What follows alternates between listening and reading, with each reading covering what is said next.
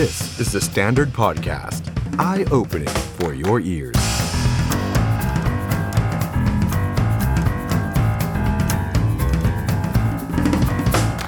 ัสดีครับคุณผู้ชมครับต้อนรับเข้าสู่รายการ The Standard Now ครับกับผมอ๊อฟชัยนนท์หานคีรีรัตน์ครับคุณผู้ชมครับวันนี้วันพุธที่ยี่สิบเอ็ดกรกฎาคมสองพันห้าร้อยหกสิบสี่นะครับวันนี้ขออภัยนะครับมาเลทไปประมาณสัก เจ็ดแปด นาทีนะครับเพราะว่าเอ่อทีมงานของเรากำลังติดต่อแขกรับเชิญแบบเร่งด่วนเลยนะครับผมขออนุญาตแจ้งก่อนเลยแล้วกันนะครับสำหรับใครที่เข้ามาติดตามเราแล้วนะครับทั้งทาง Facebook แล้วก็ทาง YouTube ของ The Standard นะครับวันนี้ห้ามพลาดเด็ดขาดแขกรับเชิญเราแน่นจริงๆครับฝากกดไลค์กดแชร์ไว้ก่อนเลยนะครับเพราะว่าวันนี้ก่อนหน้าที่ผมจะไลฟ์ก่อนหน้าที่เราจะเข้ารายการไม่กี่นาทีครับคุณผู้ชมครับเราต่อสายแล้วก็เดี๋ยวรัฐมนตรี ดี อี เอส ครับคุณชัยวุฒิธนาคมานุสรณ์ที่วันนี้เป็นประเด็นเป็นข่าวเป็นคราวไปทั่วโซเชียลตลอดทั้งวันวันนี้เดี๋ยวคุณชัยวุฒิจะมาพูดคุยกับเราแบบสดๆในรายการ The Standard Now นะครับรวมไปถึงศิลปินดาราที่วันนี้มีรายชื่อว่าจะถูกฟ้องว่าจะถูกนั่นโน่นนี่นะครับเรื่องของการออกมา call out ออกมาพูดเรื่องของการเมืองวันนี้เรามีนักร้อง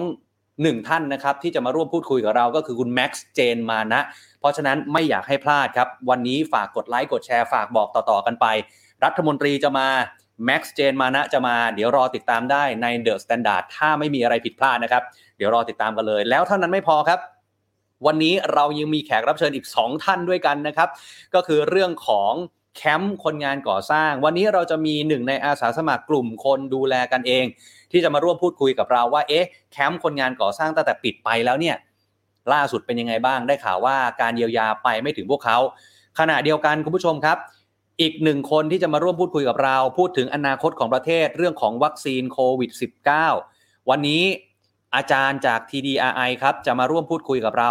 นะครับนั่นก็คืออาจารย์สมชัยนะครับอาจารย์สมชัยจิตสุชนจาก ที ดี อาร์ ไอ นะครับจะมาพูดคุยเรื่องของการกระจายวัคซีนและการจัดซื้อวัคซีนรวมไปถึงปมที่วันนี้ทางสท ออกมาขอโทษขออภัยพี่น้องประชาชนเรื่องของวัคซีนวันนี้ข่าวเยอะมากขออนุญาตไปเร็วเลยแล้วกันแต่ฝากบอกต่อๆกันไปวันนี้ห้ามพลาดแขกรับเชิญเราแน่นมากรัฐมนตรี ดี อี เอส ที่เป็นประเด็นตลอดทั้งวันคุณแม็กซ์เจนมานะหนึ่งในนักร้องที่ถูกฟ้องและแขกรับเชิญเราอีกสองท่านรอติดตามฝากกดไลค์กดแชร์นะครับแต่ว่าก่อนอื่นครับคุณผู้ชมครับวันนี้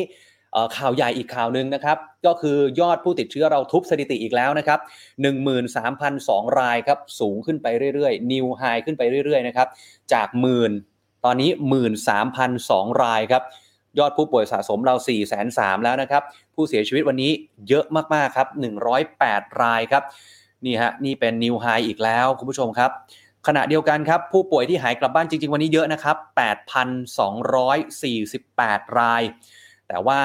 ผู้ป่วยรายใหม่ก็ยังเยอะกว่าอาการหนักครับ สามพันเจ็ดร้อย กว่ารายใส่เครื่องช่วยหายใจแปดร้อยกว่ารายครับตรงนี้ยังน่าเป็นห่วงนะครับไปดูยอดการฉีดวัคซีนกันหน่อยครับยอดการฉีดวัคซีนเมื่อวานนี้ฉีดไปทั้งสิ้น สองแสนห้าหมื่น กว่าโดสนะครับนี่นะครับก็เป็นยอดที่ยังไม่ได้เยอะเท่าไหร่นะครับเราอยากให้ สี่ห้า แสนนะครับก็จะดีนะครับขณะเดียวกันครับคุณหมออภิสมัยศรีรังสรรค์ครับผู้ช่วยโฆษกสบคครับวันนี้ได้ออกมาระบุถึงสิบกิจการที่จะปิดเพิ่มนะครับให้แต่ละจังหวัดในสิบสามจังหวัดสีแดงเข้มปิดเพิ่มซึ่งกทมมีประกาศออกมาแล้วก่อนที่เราจะเข้ารายการว่าให้ปิดตามนี้เลยนะครับสนามกีฬาทุกประเภทสระน้ำลานกีฬาศูนย์แสดงสินค้าศูนย์ประชุมศูนย์การเรียนรู้หอศิลป์ห้องสมุดสาธารณะพิพิธภัณฑ์ศูนย์พัฒนาเด็กเล็กร้านเสริมสวยตรงนี้ขีดเส้นใต้ไว้เลยฮะข้อเก้านะครับร้านเสริมสวยร้านตัดผมร้านทำเล็บร้านสักทั้งในและนอกห้างปิดนะครับรวมไปถึงสวนสาธารณะใครที่ไปวิ่งก็ปิดนะครับนี่นะฮะนี่คือสิบสถานที่นะฮะที่ปิดเพิ่มนะครับตั้งแต่วันพรุ่งนี้เป็นต้นไปส่วนสถานที่ที่ได้รับการยกเว้นให้เปิดบริการนะครับก็คือสถานรับเลี้ยงเด็กเฉพาะที่อยู่ในโรงพยาบาลเท่านั้นกับสถานที่ดูแลผู้สูงอายุเฉพาะที่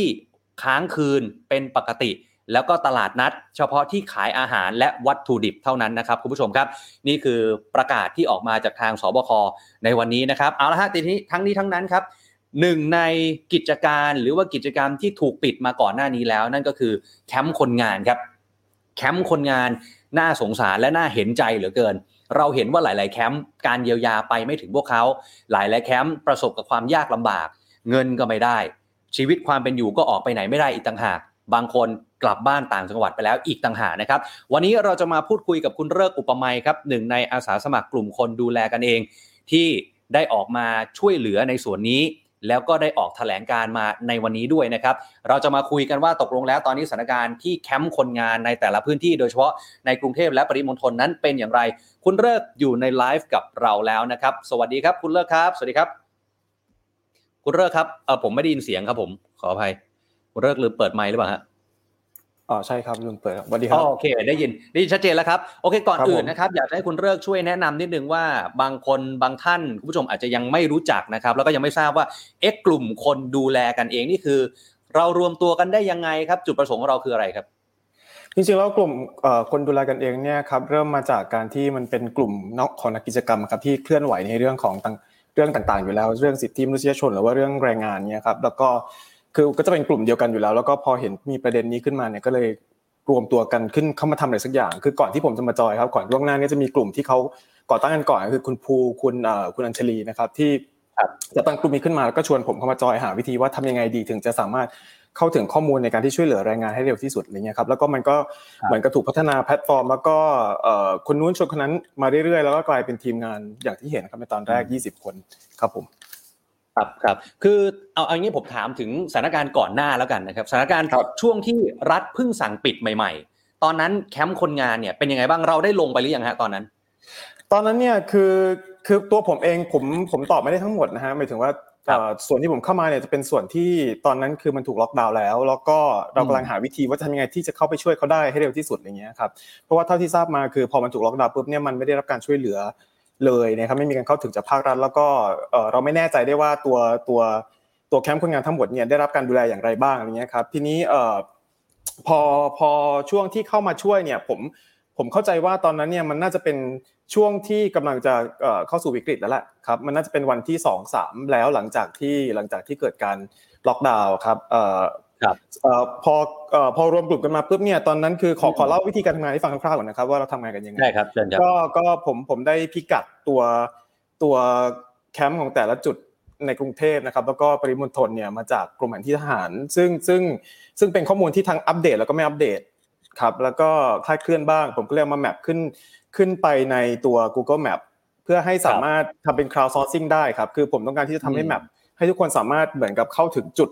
ที่คิดว่าใกล้ที่สุดได้เพื่อที่เข้าไปสำรวจว่าจุดนี้มันยังอัปเดตอยู่มั้ยจุดนี้ยังมีอยู่มั้ยแอคทีฟมั้ยแล้วก็แต่ละที่เนี่ยมีข้อมูลเบื้องต้นยังไงบ้างอะไรอย่างเงี้ยนะครับเอ่อแล้วก็พอตรงนี้เราจะเรียกว่าเป็นอ่าทีมหน้าบ้านทีมหน้าบ้านก็คือจะรับข้อมูลเข้ามาแล้วก็ส่งต่อให้กับทีมหลังบ้านทีมหลังบ้านนี่ก็จะทำการเปิดรับเอ่อบริจาคแล้วก็เอ่อเอาไปแมทช์กับข้อมูลที่ทีมหน้าบ้านเนี่ยฮะคือก็คือ crowd sourcing ก็คือคนที่อยู่บริเวณนั้นเนี่ยป้อนเข้ามาแล้วก็ไปแมทช์กันเพื่อที่จะไม่ให้เกิดการเอ่อเสียเปล่าหรือว่าการกระจุกตัวของของบริจาคที่ใดที่หนึ่งเกินไปอะไรอย่างเงี้ยครับเอ่อแล้วก็ซึ่งซึ่งตลอดหนึ่งวีคที่ผ่านมาเอ่อหลังจากที่เราได้เหมือนตกลงกันว่าในหนึ่งวีคหนึ่งวีคเนี่ยที่เราทำมาเนี่ยเราควรจะอัปเดตให้สังคมได้ทราบว่าตอนนี้คือสถานการณ์เป็นไงบ้างแล้วก็เป็นที่น่าดีใจว่าหกร้อยห้าสิบกว่าแคมป์ที่อัปเดตแล้วนะครับเอ่อมั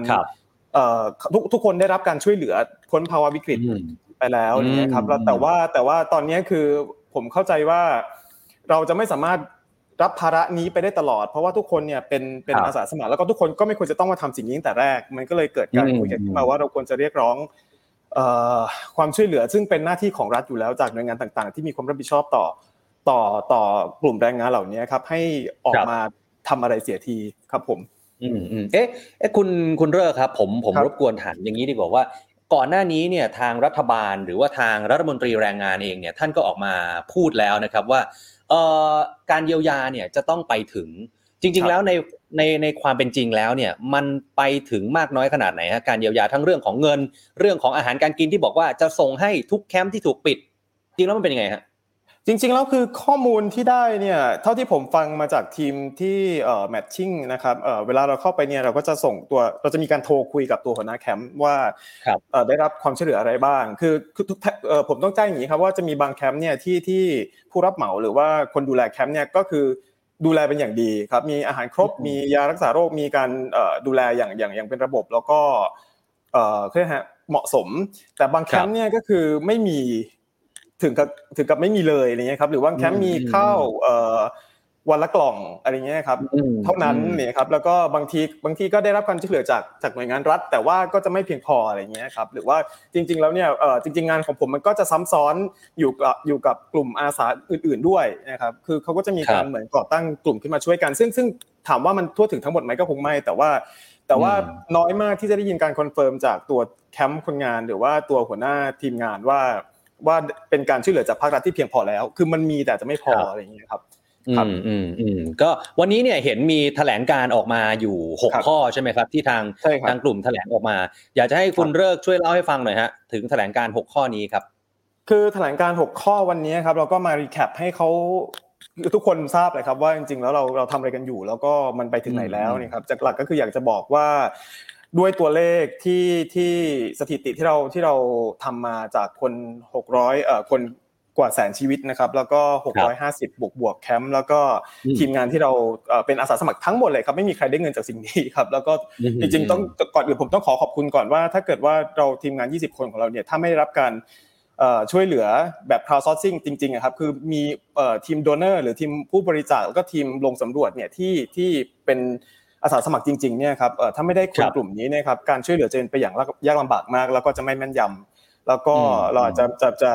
เอ่อการช่วยเหลือจะจะไม่เหมาะกับแต่ละจุดอะไรเงี้ยครับจำนวนเอ่อความต้องการมากน้อยนะครับทีนี้เอ่อหนึ่งวีคที่ผ่านมาเราเราเราอยากจะแถลงให้ฟังว่ามันมันไม่ใช่หน้าที่ของเราเลยที่เราทำสิ่งนี้นะครับแต่ว่าแล้วก็ผมผมมีผมได้คุยกับเอ่อทีมงานทุกคนทุกคนก็เห็นตรงกันว่าจริงๆทุกคนไม่ได้เป็นคนที่ชอบทำงานสังคมสงเคราะห์หรือว่าสนับสนุนไอเดียนี้อยู่แล้วเพราะว่ามันมันแสดงให้เห็นถึงความอ่อนด้อยและล้มเหลวของของระบบรัฐสวัสดิการของประเทศเราเอ่อแล้วเราก็ไม่อยากที่จะมาอุ้มชูรัฐในพาร์ทนี้อะไรอย่างเงี้ยครับแต่ว่าเราเห็นแก่ความเป็นความตายเพราะมันเป็นภาวะวิกฤตจริงๆฮะเพราะว่าถ้าได้ลงไปที่ลงไปสำรวจจริงๆแล้วเนี่ยก็จะเห็นว่าความความเป็นอยู่คือค่อนข้างแร้งแค้นแล้วแย่แล้วก็อยู่ในจุดวิกฤตจริงๆทั้งนั้นก็คงไม่ได้เอาออกมาให้เราช่วยเอ่อแล้วก็ถ้าถ้าหน่วยงานรัฐบาลได้ทราบดังนี้แล้วนะครับก็ควรจะต้องต้องมาทำหน้าที่ของตัวเองสักทีนี่คือความหมายเอ่อเอ่ออะไรเมสเสจหลักที่เราอยากจะคุยด้วยแล้วก็จากข้อเรียกร้องหกข้อของเราที่ที่เค้าควรจะต้องทำในสิ่งที่ควรต้องทำก็คือข้อแรกก็คือเงินที่ต้องเยียวยาเนี่ยควรจะเข้าถึงได้ทันทีอย่างที่เค้าเอ่อได้ได้ได้ได้แถลงไว้นะครับตามตามมาตรการที่เค้าบอกว่าเอ่อก่อนจะปิดเค้าจะทำอะไรบ้างเนี่ยครับอันที่สองคือนอกจากเรื่องเงินแล้วเนี่ยครับมันจะมีเรื่องของอาหารที่ค่อนข้างปัจจุบันทันด่วนนิดนึงครับมันก็เพราะว่ามันจะมีบางแคมป์ที่ที่อ่าต้องการอาหารสดบางแคมป์ต้องการอาหารแห้งเพื่อไปประกอบอะไรอย่างเงี้ยนะครับแล้วก็เรื่องที่สามที่สำคัญมากเพราะว่าเราพบว่าตอนนี้คือในกลุ่มผู้ใช้แรงงานเนี่ยมีการติดโควิดสิบเก้าเนี่ยครับเอ่อเยอะครับแล้วก็ยังไม่ได้รับการรักษาพยาบาลที่ถูกวิธีครับผมแล้วก็สิ่งนี้คือสำคัญมากๆคือทีมแพทย์ที่ต้องเข้าไปซัพพอร์ตนะครับแล้วก็นอกจากนี้แล้วเนี่ยถ้าเกิดยังต้องการให้มีการ crowdfunding หรือการช่วยเหลือเอ่อจากภาคประชาชนซึ่งเราไม่ไม่ควรต้องทำเนี่ยครับก็คือพวกข้อมูลต่างๆกระทั่งข้อมูลที่เป็นข้อมูลที่เป็นทางการเองนะครับบางทีก็มีคนคลาดเคลื่อนแล้วก็ไม่อัปเดตอันนี้ก็ทำให้เราเราแทนที่จะได้ช่วยเหลืออย่างทันท่วงทีมากขึ้นกลับกลายเป็นเป็นปัญหานะครับแล้วมันจะมีเอ่ออีกข้อนึงก็คือการการขัดขวางการเข้าถึงข้อมูลของทีมทีมสำรวจครับเอ่อในกรณีที่มีเจ้าหน้าที่ของรัฐเนี่ยประจำอยู่ตามแคมป์อะไรอย่างเงี้ยครับคือจะจะไม่สะดวกเลยอะไรอย่างเงี้ยครับต้องมีการเหมือนโดนซัดทอดไปอีกทีนึงว่าเอ่อคุณต้องไปที่เขตก่อนแล้วอย่างนั้นอย่างนี้เนี่ยครับทำให้มันมันล่าช้าไปอีกนะครับแล้วก็เอ่อเรื่องที่ค่อนข้างวุ่นวายมากๆอีกเรื่องนึงคือการการถ้าจะเป็นการช่วยเหลือจากการจากภาครัฐหรือว่าการเข้าถึงการช่วยเหลือหรือการร้องขอให้มีการการช่วยเหลือเนี่ยจะต้องตอนนี้คือติดกระบวนการทางราชการหมดเลยครับคือระเบียบก็จะต้องทำหนังสือมาจะต้องนู่นนี่นั่นอะไรซึ่งมันไม่ทันท่วงทีต่อต่อความช่วยเหลือซึ่งผมว่าตอนเนี้ยเอ่อในภาวะขับขันแบบเนี้ยควรจะต้องยกเว้นแล้วก็แล้วก็ทำยังไงให้ให้มันเร็วขึ้นใช่มั้ยฮะใช่มากให้ให้เร็วที่สุดครับแล้วก็สุดท้ายคืออยากขอร้องว่าเอ่อหยุดโทษกล่าวโทษเอ่อประชาชนว่าเราไม่ดูแลตัวเองหรือว่าเราเป็นภาระเราทำตัวครับอันนี้ผมคือผมก็รู้สึกเอ่อประหลาดใจมากที่ที่หลังจากเราอยู่กับวิกฤตนี้มาหนึ่งปีครึ่งครับเอ่อทุกคนทำทุกวิถีทางแล้วแต่เรายังถูกมองจากรัฐว่าเราเป็นภาระอยู่อันนี้ผมรู้สึกว่ามันเป็นเป็นเรื่องที่เลวร้ายมากที่ที่รัฐบาลจะสามารถพูดได้ครับนี่คือหัวข้อนี้ที่ที่เราเรียกร้องครับผม ครับผมโอเคครับเดี๋ยววันนี้รบกวนพูดคุยกับคุณฤกษ์ประมาณนี้นะครับเป็นกำลังใจให้ครับหลังจากนี้ก็ยังลงพื้นที่ไปต่อเรื่อยๆถูกไหมฮะเอ่อหลังจากนี้ผมผมคิดว่าทีมเราคงต้องพยายามยกระดับการสื่อสารให้ให้ให้มากที่สุดครับยังไงคงต้องต้องภาครัฐต้องเข้ามาจอยได้แล้วครับแล้วก็แล้วก็เอ่อคิดว่าความช่วยเหลือยังมีต่อไหมเนี่ยผมต้องดูท่าทีของรัฐบาลต่อด้วยครับว่าเราต้องไงแต่เพราะท้ายที่สุดแล้วเนี่ยยังไงก็เป็นความเป็นอยู่ของของของเพื่อนมนุษย์ด้วยกันนะครับเราคงไม่ทิ้งไปแต่ว่าอย่างที่บอกครับว่าเอ่อรีซอร์สเราไม่มีแล้วก็ผมเชื่อว่าโดเนอร์คือผู้บริจาคเนี่ยก็คงไม่สามารถทำอย่างนี้ไปได้เรื่อยๆครับครับเอ่อก็ก็คิดว่าเรื่องนี้ค่อนข้างเร่งด่วนพอสมควรยังไงฝากคนที่เอ่อดูไลฟ์อยู่นะครับช่วยกันส่งเสียงกดดันแล้วก็เรียกร้องให้รัฐบาลทำหน้าที่ของตัวเองด้วยครับครับผมวันนี้ขอบพระคุณคุณฤกษ์อุปไมยเป็นกำลังใจให้ทีมอาสาสมัครทุกท่านเลยนะครับวันนี้ขอบพระคุณนะครับสวัสดีครับครับสวัสดีครับ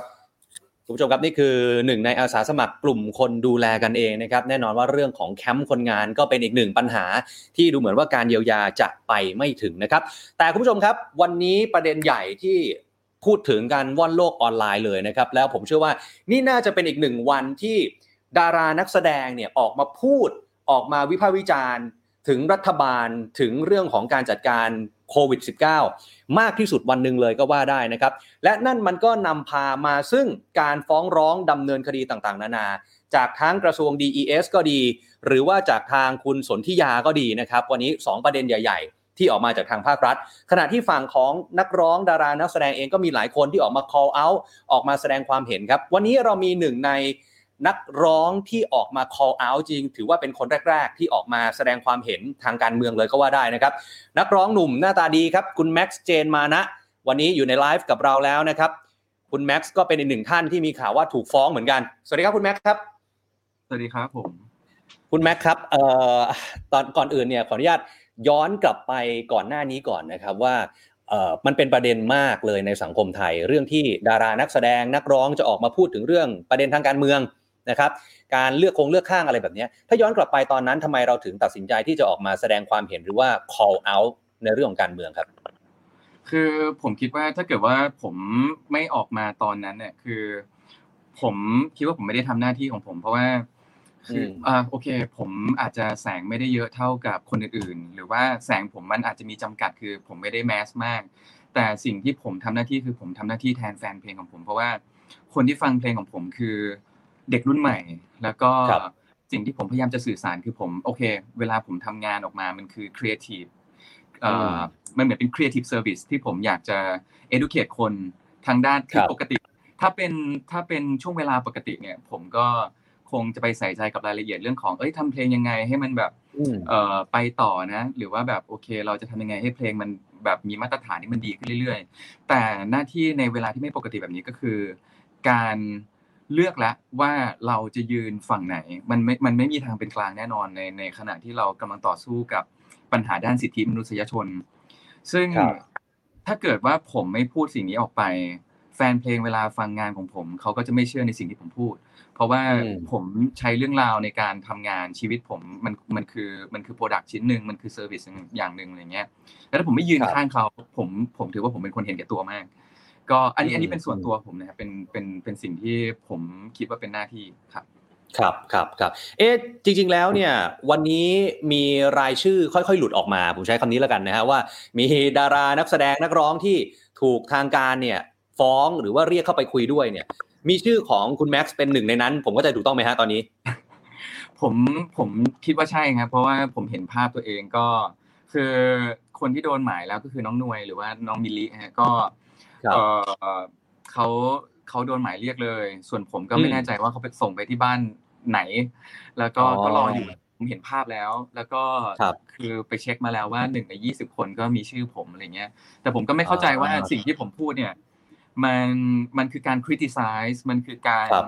เอ่อพูดคุยเพื่อปรับปรุงวิจารณ์เพื่อพัฒนาอะไรเงี้ยแต่ว่าเอ่อผมผมไม่เข้าใจหน้าที่ของรัฐบาลคือผมเข้าใจหน้าที่ของผมนะแล้วผมก็คิดว่าถ้าเกิดว่าเพื่อนๆผมหรือว่าครอบครัวผมคนที่ผมเคารพผู้ใหญ่เนี่ยเค้าก็คงอือเค้าก็คงมาตักเตือนผมแล้วว่าผมไม่ได้ทำหน้าที่ผมแต่ผมคิดว่าผมทำหน้าที่ผมแล้วอะไรเงี้ยแต่หน้าที่ของรัฐบาลตอนนี้คือการหาวัคซีนการเอาทุ่มเทกำลังและโฟกัสไปที่การช่วยเหลือคนอย่างเมื่อคืนเนี้ย คือเป็นคืนที่หดหู่มากเลยแบบคือทำไมถึงมีผู้เสียชีวิตอยู่บนถนนได้แล้วเขาเขาเขาใช้เวลาในการ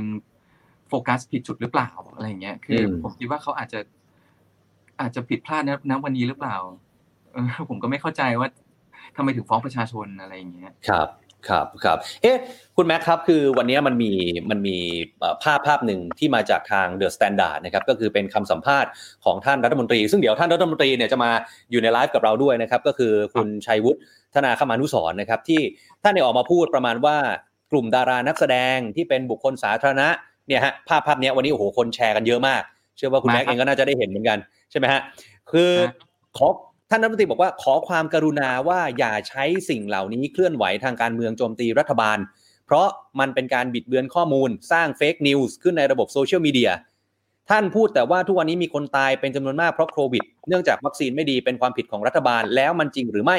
ขออย่ามองเพียงด้านเดียวต้องนึกถึงสิ่งที่รัฐบาลได้ทำมาด้วยอ่ะคุณแม็กซ์คิดเห็นยังไงฮะกับเรื่องนี้อ่าแล้วว่าแต่คุณชัยวุฒิเขาจะเข้ามาคุยกับผมไหมครับน่าจะหลังคุณแม็กนะครับเพราะว่าเพราะว่าตอนนี้ท่านยังไม่มานะครับผมก็อยากคุยนะแบบว่าผมก็เป็นคนตัวเล็กๆแบบว่าเป็นประชาชนคนนึงอะไรเงี้ยตอนนี้ผมก็หลอนแล้วเนี่ยประเด็นเลยนะฮะช่วยช่วยเปิดสิ่งที่เขาพูดเมื่อกี้ให้หน่อยได้ไหมฮะอ่าเดี๋ยวให้ทีมงานอินเสิร์ตภาพขึ้นมาอีกทีนะครับคือผมอ่านแล้วแหละเนี่ยอ่าโอเคสิ่งที่เป็นการบิดเบือนข้อมูลโอเคผมคิดว่าของผมนะฮะหนึ่งในยี่สิบคนหรือว่าในอีกหลายๆคนที่กำลังจะตามมาคือผมคิดว่าสิ่งที่ผมแชร์เนี่ยมันไม่ได้มีโอเคหนึ่งไม่ได้มี hate speech ผ่านไปแล้วกฎหนึ่งแล้วก็มีอีกว่าโอเคผมคิดว่าผมกำลังพูดในสิ่งที่สิ่งที่มันไม่ไม่น่าจะบิดเบือนจากความจริงสักเท่าไหร่เพราะว่าวันนั้นอย่างอย่างอันเนี้ยครับฉีดวัคซีนมันไม่ใช่เวลาฉีดนะสมมติว่าสมมติว่าผมไม่รู้นะมาตรการเป็นยังไงนะแต่ว่าสมมติว่ามีม็อบ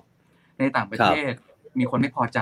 มันเป็นเรื่องปกติในหลักประชาธิปไตยถ้าเกิดว่าเขาออกมาคุณจะสามารถแบบว่า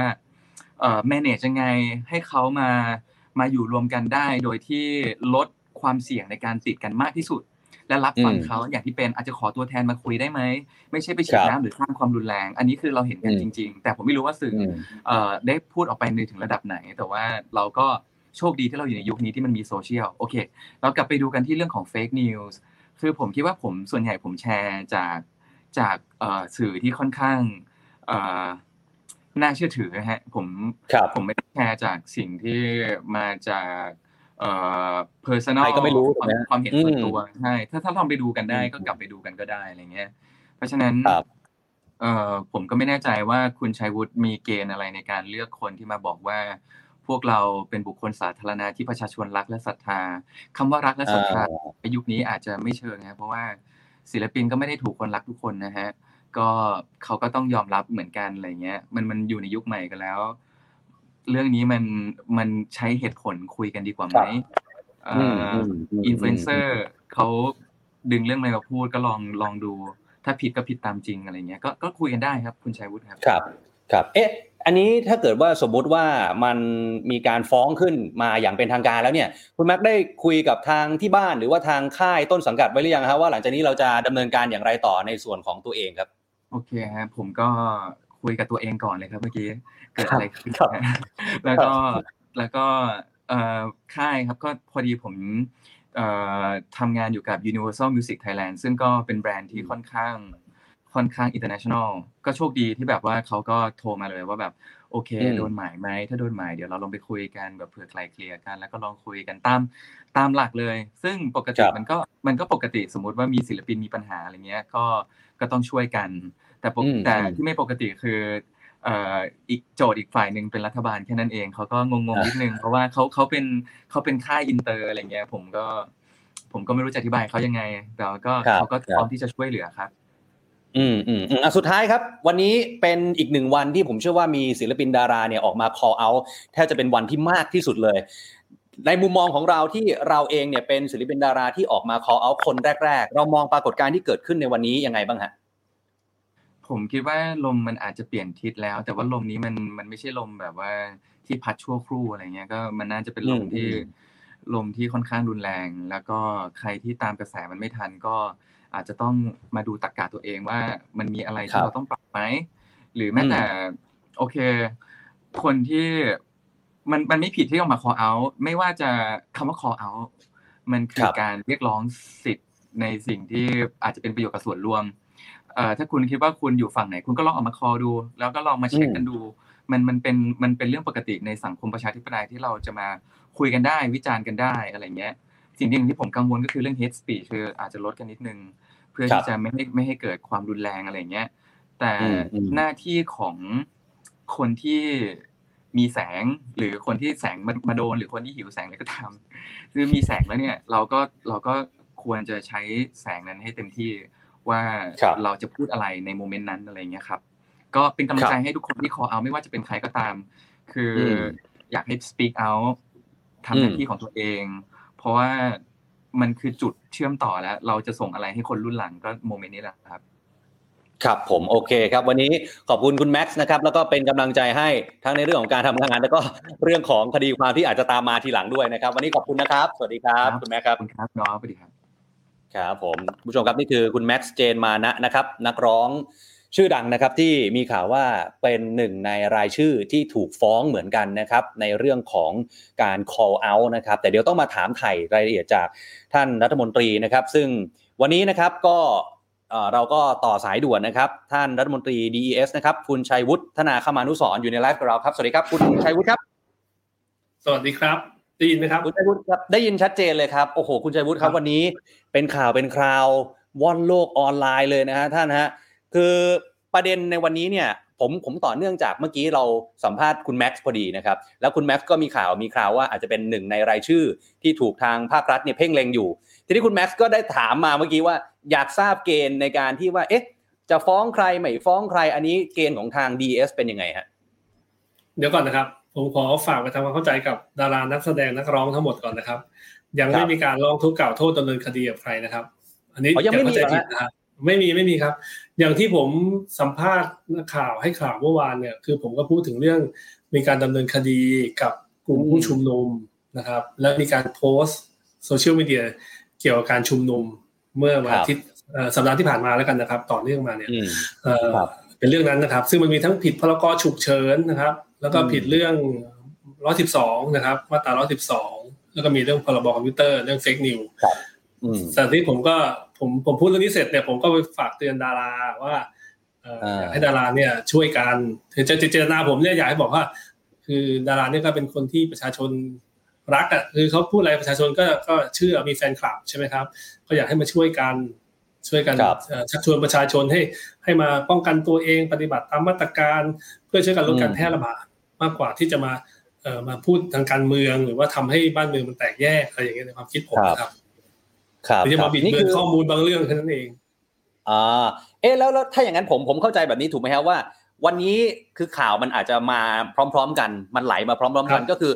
ก้อนของทาง ดี อี เอส ก็คือเอ่อคุณชัยวุฒิเนี่ยออกมาเตือนแต่ว่าอีกก้อนนึงคือคุณสนธิยาที่เอารายชื่อยี่สิบดารานั่นก็อีกอันนึงถูกมั้ยฮะไม่เกี่ยวกันไม่เกี่ยวกันครับผมไม่ผมไม่ได้เกี่ยวครับเค้าไม่ผมไม่ได้เพื่อนผมไม่ได้ใช้เขาเลยนะผมผมรู้จักกันแต่ว่าผมไม่ได้เกี่ยวกันจริงๆผมก็โทรสอบถามเค้าผมโทรสอบถามเค้าว่าเค้าทำอะไรเรื่องอะไรเค้าบอกว่าเค้าก็ไปไปยื่นให้ตำรวจช่วยตรวจสอบผมก็ไม่ได้แจ้งความดำเนินคดีอะไรเพียงแต่เค้ารู้สึกว่าเอ่อสิ่งที่ดารามาพูดกันเนี่ยมันเค้ามีความเป็นห่วงว่ามันจะนำไปสู่ความรุนแรงหรือว่าสร้างความแตกแยกอะไรอย่างเงี้ยเพราะว่าดารานี่ก็เป็นอินฟลูเอนเซอร์ใช่มั้ยพูดแล้วมันก็มีประชาชนที่ที่เอ่อเชื่อมั่นเชื่อเชื่อฟังอ่ะเดี๋ยวจะตามมากันเยอะเค้าก็เป็นห่วงนะครับมันนั้นครับก็คือสรุปว่าจนถึงขณะนี้เรายืนยันคอนเฟิร์มได้ว่าเรายังไม่ได้มีการฟ้องร้องดำเนินคดีกับดารานักแสดงคนไหนเลยถูกไหมฮะไม่มีครับไม่มีครับเราต้องเรียนนะครับว่าประชาชนทุกคนนะมีสิทธิเสรีภาพในการแสดงความคิดเห็นอย่างเต็มที่นะครับระบบประชาธิปไตยนะครับแต่ขอให้เป็นความคิดเห็นที่บริสุทธิ์แล้วก็เป็นความเดือดร้อนของท่านท่านอาจจะมีปัญหาอะไรไม่เห็นด้วยเรื่องอะไรผมว่ารัฐบาลก็รับฟังนะครับที่ผ่านมารัฐบาลก็ปรับเปลี่ยนการดำเนินนโยบายโดยเฉพาะเรื่องโควิดเนี่ยก็ปรับเปลี่ยนไปตามสถานการณ์ตลอดครับทั้งบางทีก็มาจากประชาชนเรียกร้องอย่างท่านอยากได้ไฟเซอร์อันนั้นแล้วก็พยายามไปจัดหามาตอนนี้ก็เซ็นสัญญาซื้อไปแล้วนะครับหรือว่ามีการแพร่ระบาดอย่างรุนแรงในช่วงนี้แล้วก็คนอยากตรวจตรวจโควิดกันเยอะรัฐบาลก็ปรับเพราะตอนแรกเราไม่ให้ใช้ Rapid Antigen Test ใช่ไหมครับเพราะว่ามีหมอบางกลุ่มเนี่ยก็คัดค้านบอกว่ามันมัน มีผลที่เชื่อถือไม่ได้จะสร้างปัญหามากกว่าแล้วก็ดึงเรื่องมานานจนสุดท้ายพอประชาชนมีการแพร่ระบาดกันมากแล้วอยากจะตรวจและชุดตรวจมันไม่พอเราก็ต้องยอมรับสิ่งนี้เพราะว่ามันก็ยังดีกว่าไม่ตรวจเลยรัฐบาลก็อนุมัติให้นะครับให้ทำกันคือมันก็มีการปรับเปลี่ยนนโยบายไปตามตามสถานการณ์ต่างๆนะครับอืมอืมอืมครับเอ๊ะคุณชัยวุฒิครับคือวันนี้มันมีข้อความที่คุณชัยวุฒิเนี่ยได้พูดกับสื่อไว้ก็น่าจะเป็นข้อความที่เมื่อกี้คุณชัยวุฒิบอกว่าออกมาเตือนดารานักแสดงอินฟลูเอนเซอร์นี่แหละฮะทีนี้มันก็มีข้อความที่ผมเห็นดารานักแสดงหลายท่านหยิบยกมาพูดกันในโซเชียลมีเดียนะฮะก็คือข้อความที่พูดประมาณว่าสิ่งที่เคลื่อนไหวทางการเมืองโจมตีรัฐบาลเนี่ยเป็นสิ่งที่บิดเบือนข้อมูลเพราะเป็นการสร้างเฟคนิวส์ขึ้นในระบบโซเชียลมีเดียทีนี้ก็มีดารานักแสดงหลายท่านก็ส่งเสียงออกมาครับท่านว่าเอ๊ะจริงๆแล้วการวิพากษ์วิจารณ์รัฐบาลเนี่ยมันไม่เท่ากับการสร้างเฟคนิวส์หรือเปล่าครับท่านคือจริงๆที่ที่ผมดูเนี่ยการ call out หรือการที่ออกมาเรียกร้องอะไรต่างๆของดาราเนี่ยก็ยังไม่เท่าเข้าข่ายความผิดนะครับก็เป็นการเรียกร้องปัญหาหรือความไม่พอใจต่างๆที่มีต่อรัฐบาลหรือกับการแก้ปัญหาโควิดซึ่งผมว่าก็เข้าใจครับวันนี้ประชาชนไม่ใช่เฉพาะดาราหรอกครับทุกกลุ่มทุกอาชีพมันก็ได้รับความเดือดร้อนกันหมดนะครับเขาก็ก็ออกแสดงความคิดเห็นในเชิงที่ไม่พอใจรัฐบาลก็เข้าใจครับเพียงแต่ผมผมอยากให้ผมผมคิดของผมนะคือดาราหรือนักแสดงเนี่ยหรือนักร้องเนี่ยเขาเป็นเป็นอินฟลูเอนเซอร์อ่ะเป็นคนสาธารณะเป็นคนที่มีพี่น้องประชาชนรักและศรัทธาเนี่ยนะถ้าท่านพูดอะไรในสิ่งที่ไม่ครบถ้วนเนี่ยนะประชาชนเชื่อไปแล้วเนี่ยเราก็แก้ไขยา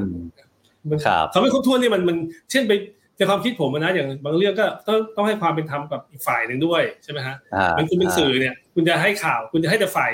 ฝ่ายหนึ่งมันก็ไม่ได้ใช่ไหมคุณก็ต้องให้ให้ฝ่ายหนึ่งด้วยคือมันต้องให้ข้อมูลที่รอบด้านเพื่อให้ประชาชนเนี่ยได้ข้อมูลที่ครบถ้วนแล้วก็เป็นความจริงที่ที่ให้มีทั้งเหตุทั้งสองฝ่ายแต่ถ้าไปพูดเอาแต่ฝ่ายหนึ่งโจมตีแต่แต่สิ่งที่ไม่ดีอย่างเงี้ยผมว่ารัฐบาลก็เสียหายใช่ไหมฮะถ้าคุณไปให้ข้อมูลใช้รอบด้านไม่ควรไปพูดด้านเดียวในความคิดผมนะมันเอ๊ะอย่างนี้อย่างนี้ก็เลยมีมีหลายคนเขาก็แซะขึ้นมานะครับท่านว่าอย่างนี้เราต้องชื่นชมรัฐบาลอย่างเดียวหรือเปล่ารัฐบาลถึงจะเปิดใจรับฟังความคิดเห็นตรงนี้ฮะก็คือผมผมไม่ได้คิดว่าต้องชื่นชมนะครับเพียงแต่ว่าเวลาจะจะวิพากษ์วิจารณ์บางเรื่องเนี่ยมันก็ควรจะให้ให้ความเป็นธรรมกับฝ่ายอื่นด้วยนะครับในความคิดผมแล้วผมก็บอกว่าการที่จะโดยเฉพาะคนที่เป็นบุคคลสาธารณะนะครับนักแสดงนักร้องหรือว่าแม้แต่นักข่าวอย่างเงี้ยนะสื่อมวลชนก็อยากให้ปฏิบัติหน้าที่ด้วยความเป็นกลางนะครับให้ความเป็นธรรมกับกับทุกส่วนทุกฝ่ายแล้วกันนะครับแค่นั้นเองแล้วก็ช่วยกันทำให้บ้านเมืองมันเดินหน้าไปได้ประมาณนั้นนะครับไม่อยากให้บรรยากาศตอนนี้เราก็อยู่ในภาวะสงครามเหมือนสงครามนะต่อสู้โควิดซึ่งทุกประเทศมันลำบากกันหมดมันแย่มากเพราะโดยเฉพาะรุ่นหลังนี้เป็นเชื้อกลายพันธุ์แล้วมันระบาดหนักมากเป็นดูอินโดมาเลเซียฟิลิปปินส์อะไรเนี่ยประเทศเพื่อนบ้านเราเนี่ยในภูมิภาคก็แต่อินเดียนี่ก็ตายกันมากมายมหาศาลนะครับเราก็พยายามแก้ปัญหานี้อยู่นะครับมันไม่ใช่ว่าไม่ใช่ว่าเราเละอยู่ประเทศเดียวประเทศอื่นเขาดีกันหมดมันก็ไม่ใช่นะครับมันเป็นปัญหาที่ทุกประเทศกระทบกันหมดรัฐบาลเขาพยายามแก้ปัญหานี้อยู่แต่นี่มันก็มีคนอยู่กลุ่มนึงซึ่งซึ่งเข้าใจครับเขาพยายามหยิบยกสิ่งที่เป็นปัญหาสิ่งที่ประชาชนไม่พอใจเอามาขยี้แล้วก็หวังผลทางการเมืองนะทีนี้ก็อยากให้ความเป็นธรรมว่าดารานักแสดงเนี่ยก็อยากให้ฟังข้อมูลของฝ่ายนึงด้วยว่าเขาทำอะไรมาบ้างบางเรื่องเนี่ยจำเป็นต้องแก้ไขแบบนี้เพราะมีข้อจำกัดอย่างไรใช่ไหมครับอืมอืมครับครับผมยกผมยกตัวอย่างนะผมยกตัวอย่างเรื่องนึงง่ายๆนะเชิญครับเชิญครับพูดพูดเรื่องอะไรดีเอ่อจำนะเรื่องพูดเรื่องเรื่องอย่างเรื่องเรื่องวัคซีนอย่างเงี้ยนะว่าทำไมวัคซีนมันไม่พออย่างเงี้ยก็ก็ผมก็ต้องเรียนว่ารัฐบาลก็พยายามจัดหาวัคซีนมาโดยตลอดนะครับแล้วก็พยายามเราจะมีเป้าว่าจะได้เดือนละเท่านั้นเท่านี้เดือนละสิบล้านซึ่งเราคาดว่าจะได้พอเพียงเนี่ยที่จะฉีดให้ทั่วทั่วในวันที่มีพอเราจะเปิดประเทศให้ได้ซึ่งนี่เป็นแผนที่ท่านนายกวางไว้นะครับผมเคยจำได้ว่าท่านนายกบอกจะเปิดประเทศในหนึ่งร้อยยี่สิบวันแต่พอมันเกิดสถานการณ์บางอย่างเนี่ยมันมีข้อจำกัดเพราะว่าวัคซีนมันอาจจะมาไม่ตามเป้าครับเราก็ต้องปรับเปลี่ยนแผนไปสั่งวัคซีนยี่ห้ออื่นมาเพิ่มนะมีชิโนฟาร์มเข้ามามีไฟเซอร์เข้ามาและที่หนักกว่านั้นตอนนี้มีเชื้อกลายพันธุ์อีกซึ่งเราก็ไม่มั่นใจว่าวัคซีนที่เราเคยสั่งมาในตอนที่ยังไม่กลายพันธุ์เนี่ยมันจะใช้ได้ไหมใช่ไหมครับเราก็ต้องมีปรับเปลี่ยนวิธีการฉีดวัคซีนอย่างเงี้ยคือรัฐบาลก็พยายามแก้ปัญหาตลอดนะครับแต่แต่สถานการณ์มันก็เปลี่ยนไปตลอดโดยเฉพาะตอนนี้มันมีเชื้อกลายพันธุ์ซึ่งมันระบาดหนักมากซึ่งเราก็ไม่รู้ต่อไปมันจะกลายพันธุ์เป็นอย่างอื่นอีกหรือเปล่านะครับวัคซีนที่เราเห็นในตอนนี้เช่นไฟเซอร์อนาคตก็อาจจะไม่สามารถรับมือกับเชื้อกลายพันธุ์รอบต่อไปก็ได้เราก็ไม่รู้นะครับก็อยากให้ความเป็นธรรมกับรัฐบาลด้วยนะครับ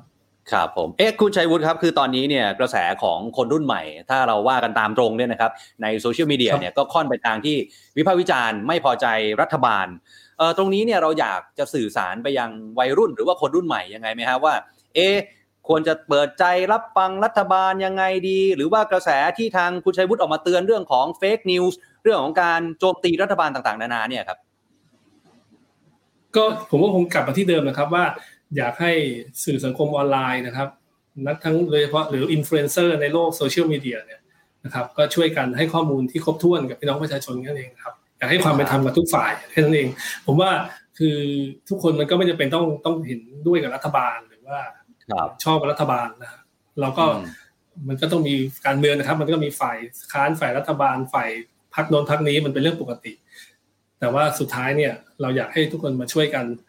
วันนี้มันเป็นภาวะวิกฤตนะครับอยากมาช่วยแก้ปัญหามากกว่านะครับช่วยแก้ปัญหาลดการแพร่ระบาดให้ได้นะครับและเดินหน้าประเทศให้ได้นะครับนี่คือเป้าหมายสูงสุดนะครับผมคิดว่านี่คือเราต้องเราต้องขอความร่วมมือจากดารานักแสดงทุกคนด้วยครับมาช่วยกั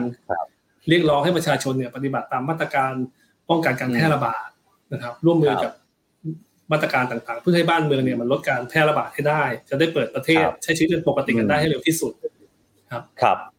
คุณชัยวุฒิครับอันนี้มีคุณผู้ชมหลายท่านถามมานะครับว่าดูเหมือนว่าการสื่อสารที่ออกมาจากทางภาครัฐโดยเฉพาะทางสบคก็ดีนะครับหรือว่าทางกระทรวงสาธารณสุขต่างๆนานาที่ที่ออกมาก่อนหน้านี้การสื่อสารบางอย่างมันมีปัญหาบางทีเอ่อเช้าพูดอย่างบ่ายพูดอย่างเอามาแก้อะไรแบบเนี้ยอย่างนี้คนก็ถามครับว่าอย่างนี้ทางรัฐถือว่าเป็นการสร้างเฟคนิวส์เองมั้ยครับเกณฑ์ในการจับว่าใครเป็นเฟคนิวส์นี่ยังไงฮะเอ่อก็ต้องยอมรับนะครับว่าการบริหารสถานการณ์ในภาวะฉุกเฉินวิกฤตมันก็มีมันก็มีการตัดสินใจที่เปลี่ยนได้นะครับบางทีในในคิดอีกคนไอ้คนกลุ่มนี้อาจจะคิดอีกอย่างนึงคนนี้พอมาสุดท้ายคิดอีกอย่างนึงนะครับมันไม่ใช่ว่าเฟคนิวส์นะครับมันอาจจะเปลี่ยนเปลี่ยนได้ตามสถานการณ์หรือตามข้อมูลที่ได้รับนะครับก็เหมือนผมยกตัวอย่างว่าชุดตรวจ Rapid Antigen Test เนี่ยยกตัวอย่างง่ายที่สุดช่วงแรกก็จะมีข่าวว่าไม่ให้ขายไม่ให้ใช้เพราะมีหมอหมอหมอหมอหมอหมอที่กลุ่มนึงนะฮะเยอะเลยก็บอกว่าไม่ให้ใช้นะครับเพราะไม่ไม่เชื่อว่าจะจะตรวจสอบได้จะเชื่อถือได้แต่สุดท้ายเราก็ปรับมาให้ใช้เพราะว่ามันมีความจำเป็นต้องใช้แล้วก็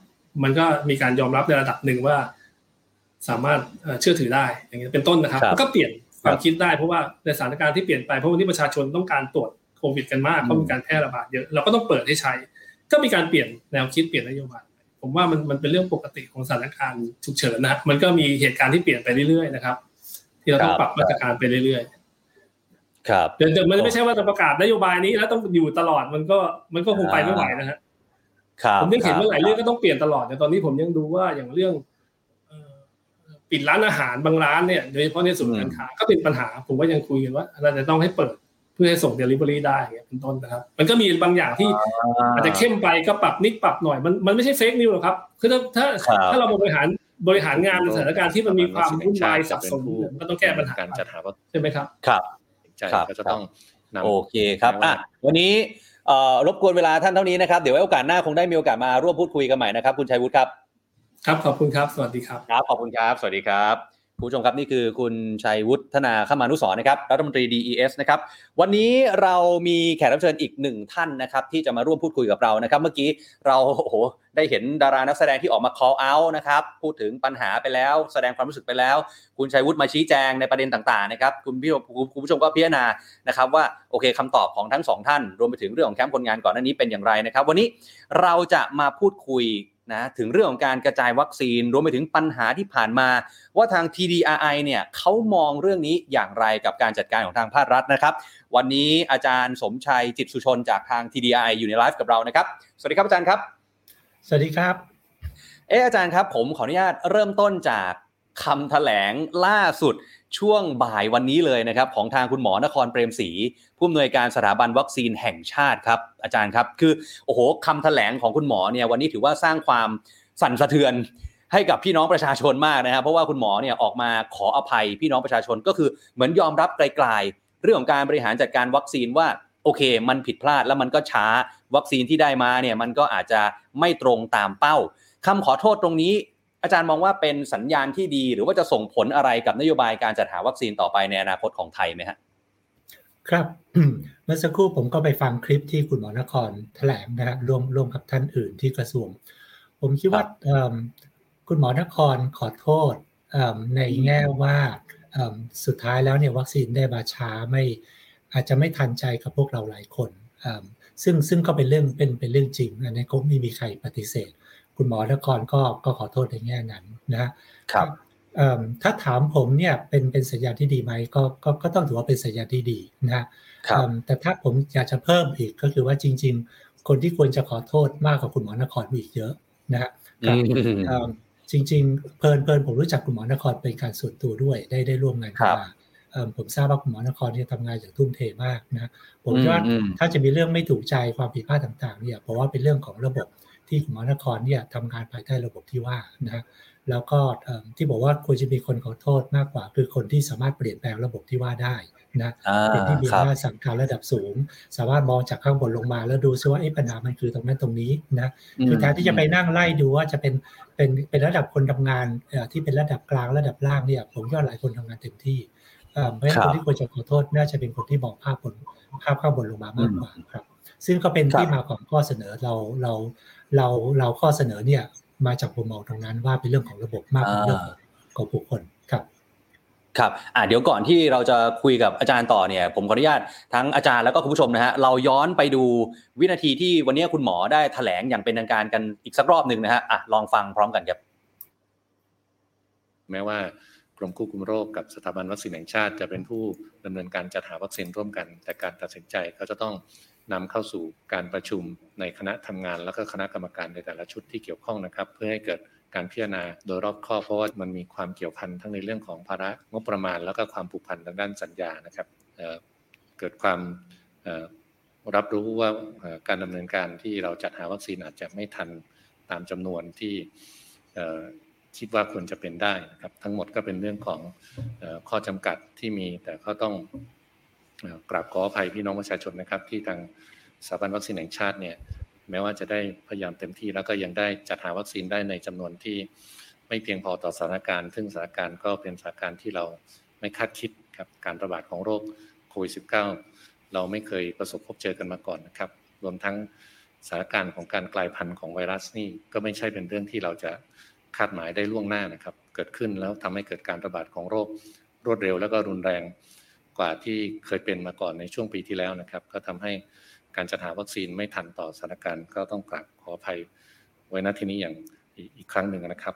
ส่วนที่อยากจะเรียนให้ทราบก็คือว่าเราก็ยังอยู่ในการเข้าร่วมกับโครงการ COVAX เพียงแต่ยังไม่ได้มีการลงนามในการทำความร่วมมือการจัดหาวัคซีนร่วมกันผ่านโครงการ COVAX ครับส่วนนี้สถาบันวัคซีนแห่งชาติก็ได้มีการเตรียมการที่ได้เริ่มเจรจาแล้วก็ได้ส่งข้อความนะครับประสานงานไปที่หน่วยงานที่ชื่อว่ากาวีนะครับในการที่จะขอเจรจาในการจัดหาวัคซีนร่วมกับโครงการ COVAX โดยมีเป้าหมายของการได้รับวัคซีนในปีสองพันห้าร้อยหกสิบห้านะครับเพิ่มเติมจากการเจรจากับบริษัทผู้ผลิตวัคซีนโดยลำพังนะครับก็จะดำเนินการผ่านโครงการ COVAX นะครับซึ่งเดี๋ยวเมื่อได้มีข้อสรุปเบื้องต้นชัดเจนก็จะนำเสนอผ่านคณะทำงานคณะกรรมการที่เกี่ยวข้องอย่างที่ได้นำเรียนเมื่อสักครู่นะครับนำเรียนอีกครั้งครับเพื่อที่จะบอกให้บอกกล่าวให้รับทราบนะครับว่าสถาบันวัคซีนแห่งชาติในความรับผิดชอบที่มีอยู่ก็จะดำเนินการอย่างเต็มที่ต่อไปข้างหน้าครับขอบคุณครับครับนี่ฮะอาจารย์คือวันนี้สองประเด็นหลักๆที่คนฟังแล้วก็ให้ความสนใจก็คือเรื่องที่คุณหมอมาขออภัยกับอีกเรื่องนึงก็คือเรื่องของ COVAX ทีนี้ในระหว่างการแถลงข่าวครับอาจารย์คือคุณหมอเนี่ยได้ระบุขอบคุณทาง ที ดี อาร์ ไอ ด้วยที่ให้คำแนะนำในเรื่องของการจัดหาวัคซีนนะครับอันนี้ผมเชื่อว่าคุณผู้ชมเองก็อยากจะทราบนะฮะว่าเอ๊ะทาง ที ดี อาร์ ไอ กับทางคุณหมอหรือว่าสถาบันวัคซีนแห่งชาติเนี่ยได้ไปพูดคุยอะไรกันก่อนหน้านี้ฮะไม่ไม่ได้คุยเป็นทางการนะฮะคือเพิ่นผมเป็นบอร์ดบริหารของสถาบันวัคซีนแห่งชาติด้วยอันนี้คือความเชื่อมโยงเดียวที่มีอยู่นะแต่ว่าไม่ได้ไม่ได้ว่า ที ดี อาร์ ไอ ไปคุยข้อเสนอแนะหลายเรื่องของ ที ดี อาร์ ไอ ออกมาเนี่ยก็มาจากประสบการณ์ส่วนตัวผมที่ที่เห็นการทำงานของระบบที่ผมผมผมเรียนมาสักครู่ว่าจริงๆเนี่ยเป็นเรื่องของระบบจริงๆยกตัวอย่างนะฮะยกตัวอย่างเนี่ยสถาบันวัคซีนแห่งชาติเนี่ยเริ่มคิดเรื่องของการเจรจาหาวัคซีนเนี่ยตั้งแต่ประมาณสักเดือนเมษามั้งฮะเมษาพฤษภาปีที่แล้วก็คือว่าหลังจากหลังจากมีการระบาดโควิดแค่เดือนสองเดือนเท่านั้นเนี่ยก็ก็มีการดูเรื่องนี้แล้วเพราะฉะนั้นการเตรียมตัวเนี่ยเตรียมตัวเร็วมากนะฮะเรื่องการการดูเรื่องโควิดก็ก็ดูตั้งแต่ประมาณแถวๆนั้นแหละนะคือประมาณสักไม่กี่เดือนหลังจากหลังจากมีการระบาด เรื่องของการเจรจาเรื่องของการพยายามหาหาหาทางออกทางด้านกฎหมายซึ่งซึ่งร่วมมือกันทำเนี่ยอย่างหลายเดือนมากเลยนะเพื่อที่จะบายพาสเรื่องของพรบจัดซื้อจัดจ้างหลายคนที่ทำงานตรงนั้นทำงานหนักมากคุยคุยเรียกว่าคุยสารพัดเลยจนกระทั่งออกมาเป็นประกาศในเดือนตุลาคมได้นะเรื่องของการเจรจาแอสตราเซเนกาถ้าถ้าสังเกตให้ดีเนี่ยการเจรจาแอสตราเซเนกาที่เพิ่มเป็นหกสิบเอ็ดล้านเนี่ยเป็นแนวคิดเกิดขึ้นตั้งแต่ปลายปีที่แล้วนะหรือว่าประมาณต้นปีนี้นะซึ่งก็ต้องถือว่าค่อนข้างเร็วนะค่อนข้างเร็วเพียงแต่ว่าถ้าถ้าถ้าจำได้เนี่ยแอสตราเซเนกาเอาจดที่มีการเผยแพร่จดหมายของแอสตราเซเนกาเนี่ยบอกว่าจดหมายของเราไปถึงแอสตราเซเนกาที่จะขอเพิ่มสามสิบห้าล้านเนี่ยเดือนพฤษภาคมที่ผ่านมานี่เองซึ่งถือว่าช้ามากช้ามากนับจากวันที่มีความคิดว่าจะขอเพิ่มสามสิบห้าเนี่ย สามถึงสี่เดือนเลยนะเกือบ สี่ถึงห้าเดือนก็ว่าได้นะซึ่งอันนั้นเนี่ยผมคิดว่าเป็นปัญหาของระบบจริงๆก็คือว่าระบบราชการหนังสือกว่าจะผ่านออกมาได้หนึ่งฉบับผ่านกรรมการไม่รู้กี่ชุดนะฮะกว่าจะไปถึงแอสตราเซเนกาต่างๆเนี่ยผมคิดว่ามันเป็นเรื่องของไม่ว่าจะเรื่องของพรบจัดซื้อจัดจ้างที่เป็นเรื่องของระบบที่ไม่เปิดช่องเรื่องราชาของกระบวนการทำงานนะเพราะฉะนั้นเนี่ยเรายึดข้อเสนอของที่เนี่ยเดี๋ยวเบสออนตรงนั้นก็คือว่าพยายามให้ให้ให้ให้ให้คลายล็อกเรื่องของระบบให้ได้มากที่สุดนะฮะอีกเรื่องนึงที่เป็นเรื่องที่คลายล็อกก็คือว่าเรื่องของเรื่องขององค์ประกอบของคณะจัดหาวัคซีนนะฮะที่มีการพูดกันว่า Dream Team นะฮะที่เราเสนอ Dream Team เนี่ยถ้าถ้าสังเกตได้ดีเนี่ย Dream Team แล้วเนี่ยหนึ่งก็คือว่ามีความเป็นอิสระอยู่นอกระบบราชการสองก็คือว่ามีบุคลากรที่มีความรู้ที่ค่อนข้างหลากหลายนะครับจากประสบการณ์ส่วนตัวที่ผมสัมผัสก็คือว่าคณะจัดหาวัคซีนที่ผ่านมาเนี่ย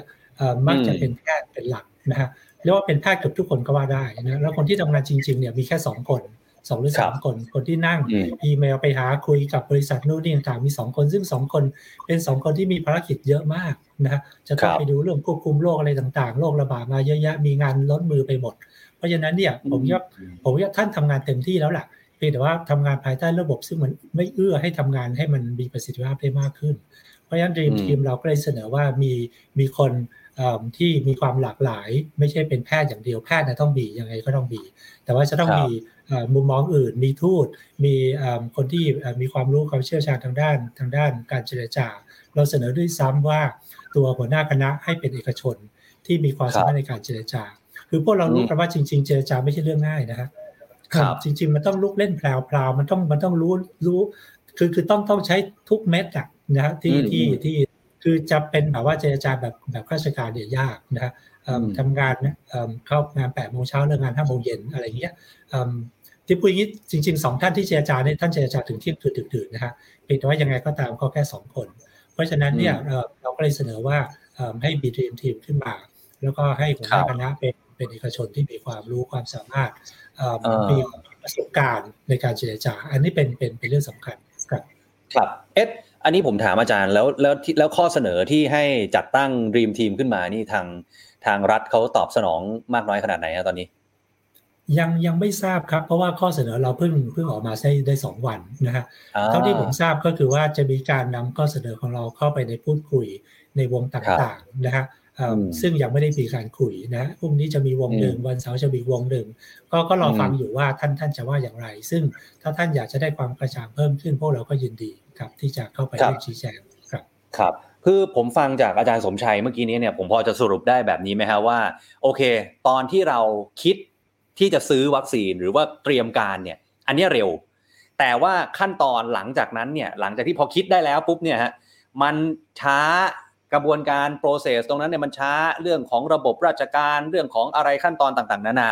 ทีนี้มันก็มีคำถามจากพี่น้องประชาชนครับอาจารย์ครับอ่ะอย่างสมมุติผมหรือว่าพี่น้องประชาชนที่อาจจะไม่ได้รู้เรื่องของกฎหมายมากนักเขาก็จะรู้สึกว่าเอ๊ะเราอยู่ในภาวะวิกฤตเราอยู่ในช่วงของพรกฉุกเฉินที่มีภาวะวิกฤตโรคระบาดเนี่ยมันจะไม่มีทางลัดทางไหนที่จะทำให้ร่นระยะเวลาให้มันเร็วขึ้นหรือว่าลดขั้นตอนตรงนี้เลยเหรออาจารย์จริงๆควรจะมีนะคือตอนที่ที่มีการประชุมในสถาบันวัคซีนเนี่ยแล้วผมเข้าร่วมประชุมด้วยแล้วก็รับรู้ว่าไอ้มันมีติดเรื่องพรบจัดซื้อจัดจ้างรู้ตั้งแต่ประมาณกลางปีที่แล้วนะฮะตอนนั้นผมผมส่วนตัวผมเสนอไปเลยว่าทำไมไม่เอาไปเสนอเรื่องไปไปเสนอที่รัฐบาล ไปเสนอที่ที่ที่ที่เป็นเบอร์หนึ่งคือสองของประเทศเลยถ้าจะต้องออกกฎหมายอะไรบางฉบับออกมาเพื่อจะบายพาสพรบจัดซื้อจัดจ้างออกพระราชกำหนดก็ทำไปเลยจะเข้าสภาจะอะไรก็ว่าไปนะครับแล้วเท่าที่ผมได้ยินก็มีการเสนอขึ้นไปข้างบนแล้วแต่ข้างบนเนี่ยด้วยเหตุผลอะไรที่ผมก็ไม่ทราบก็ไม่ได้ทำตามนั้นนะเพราะฉะนั้นผมก็เลยรู้สึกว่ามันมันเป็นเรื่องของการมองจากข้างบนลงมาคือการมองจากข้างบนลงมาเนี่ยยังเหมือนกับไม่ได้บริหารเรื่องนี้แบบที่เป็นวิกฤตจริงๆเพราะฉะนั้นข้างล่างเสนอขึ้นไปเนี่ยหลายเรื่องซึ่งคิดว่าต้องการการ take action จากข้างบนข้างบนก็ไม่ได้ทำนะฮะเพราะฉะนั้นตรงนี้ก็เลยก็เลยแล้วแล้วอย่างเรื่องเรื่องที่การจัดกระบวนทัพของของทีมที่จัดหาเนี่ยผมก็ว่าเป็นเป็นการตัดสินใจของข้างบนล่ะว่าว่าคุณจะจัดทัพอย่างไรนะเมื่อจัดทัพมาอย่างที่มันเป็นมันก็มีข้อจำกัดเยอะแยะไปหมดนะคนก็คนที่จะต้องเจรจาเนี่ยก็งานล้นมือแล้วทำไมไม่คิดจะช่วยเขาทำไมไม่หาคนมาเจรจามากขึ้นถ้าให้ดีก็ดูออกนอกระบบราชการเลยดีที่สุดอย่างที่เราเสนอซึ่งเป็นเรื่องที่จริงๆเนี่ยมันควรจะคิดได้ตั้งแต่ตั้งแต่ปีที่แล้วนะครับมันก็ก็ยังก็ไม่ได้ออกมาเป็นเป็นเป็นเป็นหน้าตาแบบนั้น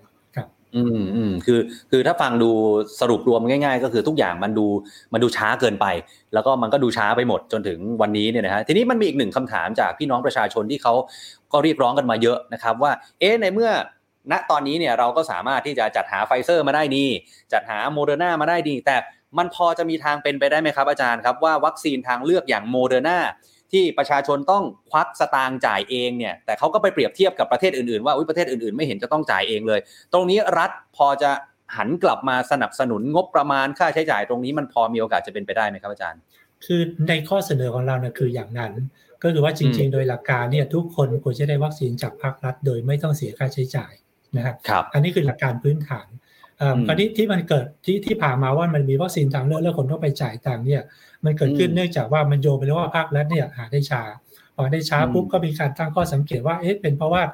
ทีมเจรจาเนี่ยอาจจะไม่มีเวลาไปเจรจาอย่างที่ผมใกล้ๆที่ผมพูดเมื่อสักครู่ใช่ไหมก็บอกเอ๊ะดังนั้นก็เปิดช่องให้เอกชนไปเจรจาสิแต่ว่าเอกชนไปเจรจาปุ๊บก็มีการตั้งเงื่อนไขขึ้นมาว่าควรจะเป็นวัคซีนคนละตัวแล้วก็พ่วงมาได้ว่าให้เอามาขายได้แล้วก็มาซื้อได้โดยที่รัฐบาลไม่ได้ชดเชยอะไรนะครับซึ่งซึ่งผมคิดว่าภาพที่มันควรจะเป็นก็คือว่าถ้าให้ดีมทีมที่ว่าเนี่ยจะหาวัคซีนจนเพียงพอถ้าเพียงพอปุ๊บจบเลยอันนี้จบเลยนะช็อตแรกจบเลยหมายความว่าเพียงพอปุ๊บก็ทุกคนไม่ต้องจ่ายตังค์เป็นวันในข้อเสนอเราเผื่อไว้ว่าเอ๊ะเผื่อว่าในช่วงแรกเนี่ยเกิดดีมทีมเพิ่งเซตขึ้นมายังทำงานกันได้ไม่หลงตัวในที่ความเร่งด่วนมันเยอะถ้าอย่างนั้นเนี่ยก็ขยายวงให้กว้างกว่าดีมทีมได้ไหมก็คือคล้ายๆอย่างเอกชนช่วยเจรจาอยู่แต่ว่าในข้อเสนอเราชัดเจนว่าถ้าเอกชนเจรจามาได้แล้วเอาเอาวัคซีนที่เจรจามาได้เพิ่มขึ้นเพิ่มเพิ่มจากที่ดีมทีมเจรจาเนี่ยให้เอาวัคซีนมากองรวมกันนะครับมากองรวมกันเสร็จแล้วเนี่ยก็แจกจ่ายตามยุทธศาสตร์ยุทธศาสตร์ว่าอย่างไรก็ไปตามนั้นจะให้คนแก่ก่อนที่ว่าหกศูนย์เจ็ดนะฮะคนแก่เกินหกสิบ เจ็ด เจ็ดโรคเสี่ยงหกศูนย์เจ็ดได้ไปก่อนก็ว่าไปถ้าเกิดมีการระบาดเพิ่มขึ้นในพื้นที่ไหนจะไปจะไปภูเก็ตอะไรก็ว่าไปไอ้ไอ้กลยุทธ์ระดับชาติเนี่ยคุยกันได้แต่คุยกันเสร็จปุ๊บวัคซีนสองกองมารวมกันให้ไปไปตามนั้นถ้าเป็นอย่างนี้ปุ๊บเนี่ยผมคิดว่ารัฐบาลควรจะชดเชยเงินให้กับเอกชนที่เราเข้ามาแล้วประชาชนได้ฉีดฟรีมีมีอันเดียวเป็นเป็นอันยกเว้นอันเดียวก็คือว่าเกิดถ้าเกิดว่าเข้ามาแล้วปรากฏว่ากลุ่มที่เป็นกลุ่มหลักเนี่ยได้แล้วหลักเพียงพอแต่กลุ่มที่ไม่ใช่กลุ่มหลักนะกลุ่มที่อยู่ในคนในพื้นที่ที่อาจจะไม่ใช่พื้นที่ระบาดหนักไม่ใช่คนแก่ไม่ใช่คนคนป่วยแต่เกิดอยากจะได้วัคซีนเร็วนะฮะกลุ่มนี้เราพร้อมจะจ่ายตังค์ก็จ่ายได้นะครับอันนี้อันนี้อันนี้เป็นช่องที่เปิดไว้แต่ว่าเป็นช่องที่ผมคิดว่าควรจะเป็นเรื่องชั่วคราวในที่สุดแล้วเนี่ยเป้าหมายหลักก็คือว่าให้ทีมทีมหามาได้จนมากที่สุดถ้าเป็นอย่างนั้นปุ๊บเนี่ยวัคซีนทางเลือกเอกชนก็ไม่ต้องมีต่อไปอันนี้เป็นเรื่องของระยะยาวครับเอออาจารย์ครับอันนี้ผมถามต่อเนื่องเลยแล้วกันแล้วแบบนี้มันสมมตินะครับสมมติว่าสิ่งที่อาจารย์คุยกับผมวันนี้โอ้โหคือถ้ามันเป็นไปได้เนี่ยมันจะดีมากๆสำหรับพี่น้องคนไทยทุกๆคนแต่ว่ามันก็อาจจะมีพี่น้องประชาชนบางส่วนที่เขารู้สึกว่าอ้าวสมมติฉันจ่ายตังจองโมเดอร์นาไปแล้วกับโรงพยาบาลเอกชนอย่างเงี้ยฮะอาจารย์มันจะมีปัญหาตามมาไหมครับเพราะว่าโรงพยาบาลเอกชนแต่ละที่ก็เรียกเก็บเงินจากลูกค้าไปในจำนวนที่ไม่เท่ากันแล้วก็ปริมาณที่ไม่เท่ากันแล้วสมมติสมมตินะฮะในแง่ดีที่สุดถ้าเกิดว่ารัฐมาช่วยสนับสนุนตรงนี้เนี่ยคิดว่ามันจะเป็นปัญหาในอนาคตไหมครับคือตอนนี้เนื่องจากมันมีการจองไปแล้วใช่ไหมฮะแล้วคนที่จองแล้วจ่ายตังไปเนี่ยหลายคนก็ไม่ใช่เป็นเป้าหมายแรก ในการฉีดวัคซีนอยู่แล้วใช่ไหมฮะอย่างอย่างที่ผมเรียนเพราะฉะนั้นเนี่ยถ้าเกิดว่ารัฐบาลจะไปชดเชยตอนนี้เลยบอกไอ้คนที่จองไปแล้วจ่ายตังค์ไปแล้วคืนเงินให้ทั้งหมดมันก็จะไม่ถูกในแง่ว่ากลับไปช่วยคนที่จริงๆแล้วเนี่ยเป็นคนที่ไม่ควรจะได้ก่อน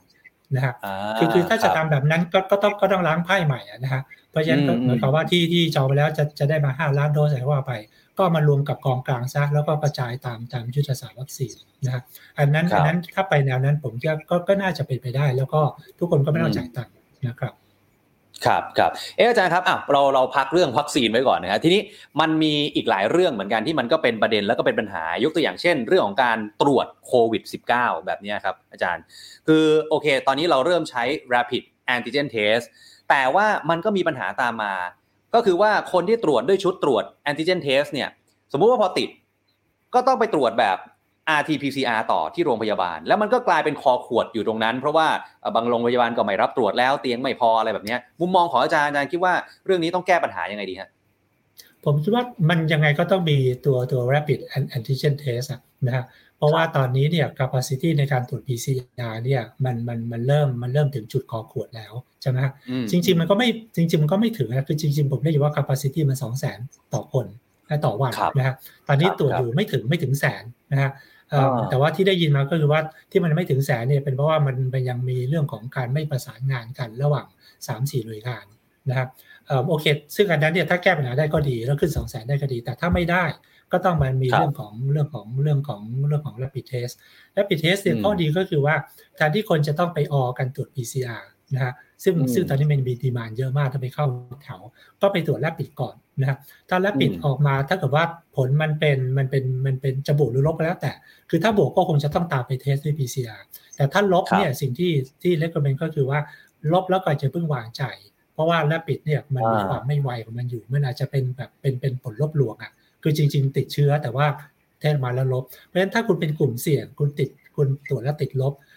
ต้องตรวจอีกครั้งหนึ่งเช่น สามถึงห้า วันข้างหน้าหนึ่งอาทิตย์ข้างหน้าตรวจไปตรวจนี้ไปเรื่อยๆนะฮะจนกระทั่งแน่ใจ สามถึงสี่ ครั้งแล้วยังคงลบอยู่อันนั้นค่อยสบายใจแต่ว่าครั้งเดียวแล้วลบเนี่ยอย่าเพิ่งอย่าเพิ่งสบายใจถ้าคุณเป็นกลุ่มเสี่ยงนะครับแล้วข้อดีก็คือว่าคนนี้เนี่ยแต่จะต้องวิ่งเข้าไปหา พี ซี อาร์ ปุ๊บแล้วไปไปคอขวดตรงนั้นเนี่ยมันก็ยังมันก็ยังรอได้อยู่ในแง่นี้อันนี้เป็นการบริหารที่ถามว่าเป็นไอเดียไหมก็ไม่ใช่ไอเดียคือถ้าเกิดกรณีมันระบาดไม่เยอะเนี่ยมันไม่ควรเป็นแบบนี้มันก็ควรจะเป็นพิเศษอย่างเดียวแต่พอระบาดเยอะปุ๊บมันก็เลือกไม่ได้มันก็ต้องเป็นแบบนี้ไปนะฮะก็ก็ไม่ไม่ใช่ไม่ใช่โซลูชันที่ดีที่สุดแต่เป็นโซลูชันที่ดีอันดับสองสำหรับสถานการณ์ปัจจุบันครับครับครับครับเอออาจารย์ครับคือตอนนี้มันก็มีปัญหาที่ผมต้องใช้คำว่ามันรุมเร้ามาที่รัฐบาลค่อนข้างเยอะนะครับที่เป็นประเด็นที่หลายคนก็วิพากษ์วิจารณ์คือไม่ใช่แค่ประชาชนแล้วตอนนี้ก็ดารานักแสดงนะครับถ้าอย่างที่เห็นข่าวในวันนี้เนี่ยนะครับคือหลายคนก็มองว่าปัญหาความล่าช้าทั้งในการจัดหาวัคซีนเข้ามาพอเข้ามาแล้วเรื่องของการจัดสรรออกไปอีกก็เป็นปัญหาเรื่องของการลงทะเบียนต่างๆนานาอ้าวไม่พอพอเราติดขัดตรงนี้วัคซีนไม่พอต้องล็อกดาวน์ต้องเยียวยาก็มีปัญหาอีกว่าเยียวยาก็ไม่ทั่วถึงไม่ทันใจตรงนี้เนี่ยข้อเสนอของทาง ที ดี อาร์ ไอ เนี่ยที่เราก็เห็นแล้วแหละว่าระบบราชการเนี่ยมันอาจจะช้าไปคิดว่ารัฐบาลก็จะตอบรับหรือว่าจะใช้ข้อเสนอของทาง ที ดี อาร์ ไอ มากน้อยขนาดไหนไหมฮะผมคงตอบแทนรัฐบาลไม่ได้ว่าเขาจะใช้แค่ไหนคือหน้าที่ทีใดก็คือว่าก็ก็คือคอยนำเสนอข้อเสนอแนะต่างๆจากมุมมองของเราซึ่งซึ่งจริงๆเนี่ยมันมีหลายเรื่องมากที่ออกมาก่อนหน้าแล้วไม่ว่าจะเรื่องของการเยียวยาเราก็เคยเสนอเรื่องที่ว่าทำไมทำไมไม่ทำเรื่องของเยียวยากับควบคุมการระบาดไปพร้อมๆกันเช่นแต่ที่จะเยียวยาว่าเป็นคนคนละครึ่งซึ่งได้ไปกี่ล้านคนก็ไม่รู้นะฮะหลายคนในจำนวนนั้นไม่ได้เดือดร้อนเลยนะฮะเพราะอย่างที่เรารู้ว่าเศรษฐกิจเราเนี่ยฟื้นตัวแบบ K shape คำว่า K shape คือมันมี K ขาบนอ่ะไอ้ K ขาบนคือกลุ่มคนที่จริงๆแล้วเนี่ยไม่ได้เดือดร้อนจริงๆแล้วเนี่ยเขานั่งเขานั่งเขานั่งสบายด้วยซ้ำนะฮะคือได้ประโยชน์จากเรื่องของโควิดกลุ่มนั้นทำไมต้องได้รับความการการช่วยเหลือมันก็ควรจะเป็นว่าเช่นไปเยียวยาคนที่ถูกกักตัวดีไหมนะฮะคนที่ถูกกักตัวปุ๊บแล้วเนี่ยต้องเข้าโรงพยาบาลสนามนู่นนี่ต่างๆโฮมไอโซเลชันแล้วมีรายได้หายไปทำไมไม่เยียวยาให้กลุ่มนี้มากเป็นพิเศษฐานข้อมูลมีไหมผมผมก็คิดว่ามีเพราะว่าทำสอบสวนโลกอยู่ก็ต้องรู้อยู่แล้วว่าใครเป็นกลุ่มเสี่ยงใช่ไหมฮะก็เยียวยาไปกลุ่มนี้ตรงนี้เราเคยเสนอ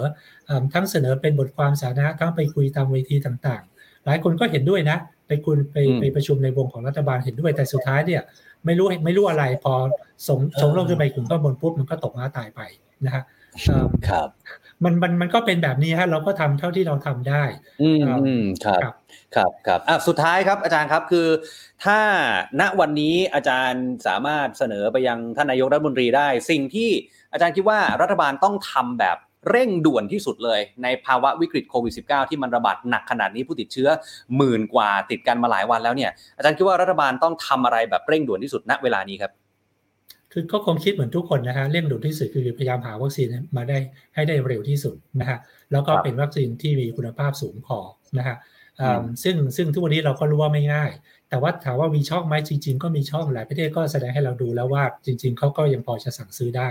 แล้วถ้าเกิดว่าระดมทุกสรรพกำลังทุกกลเม็ดทุกลูกเล่นที่เรามีอยู่นะฮะไม่ว่าจะเป็นทูตไม่ว่าจะเป็นใครเนี่ยระดมความคิดมาให้หมดนะใช้ทุกช่องทางคุยกับทุกคนเท่าที่เราเท่าที่เรานึกออกผมยอดมันก็ยังมีมีความเป็น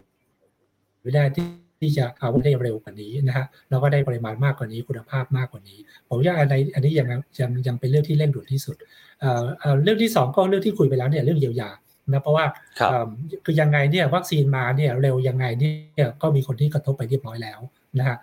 ยังไงก็ต้องเยียวยาในกลุ่มนี้แล้วกลุ่มที่ที่ถูกระบาดเยอะๆเนี่ยผมก็ต้องต้องต้องรีบเยียวยามากมันมีเราเราได้ยินเรื่องที่มันเป็นเรื่องที่น่าเศร้าหดหู่ใจเกิดเกิดขึ้นตลอดเวลานะฮะเด็กที่พ่อแม่ติดโควิดแล้วตัวเองเอ่อเอ่อเอ่อไม่มีคนเลี้ยงเป็นต้นน่าสงสารมากนะฮะเอ่อคนที่เอ่อคนที่เป็นแรงงานหลักในครอบครัวเสียชีวิตไปจากโควิดครอบครัวจะทำยังไงต่อนะฮะประเภทนี้ยิ่งยิ่งต้องเข้าถึงเขาให้เร็วครับอืมอืมครับครับโอเคครับวันนี้ขอบพระคุณอาจารย์สมชัยจิตสุชนมากๆนะครับรบกวนอ่ารบกวนเวลาอาจารย์เท่านี้นะครับไว้โอกาสหน้าเรามาพูดคุยกันใหม่นะครับอาจารย์ครับวันนี้ขอบคุณนะครับอาจารย์ครับสวัสดีครับครับสวัสดีครับครับผู้ชมครับนี่คืออาจารย์สมชัยจิตสุชนจากทาง ที ดี อาร์ ไอ นะครับข้อเสนอของ ที ดี อาร์ ไอ หลายๆข้อ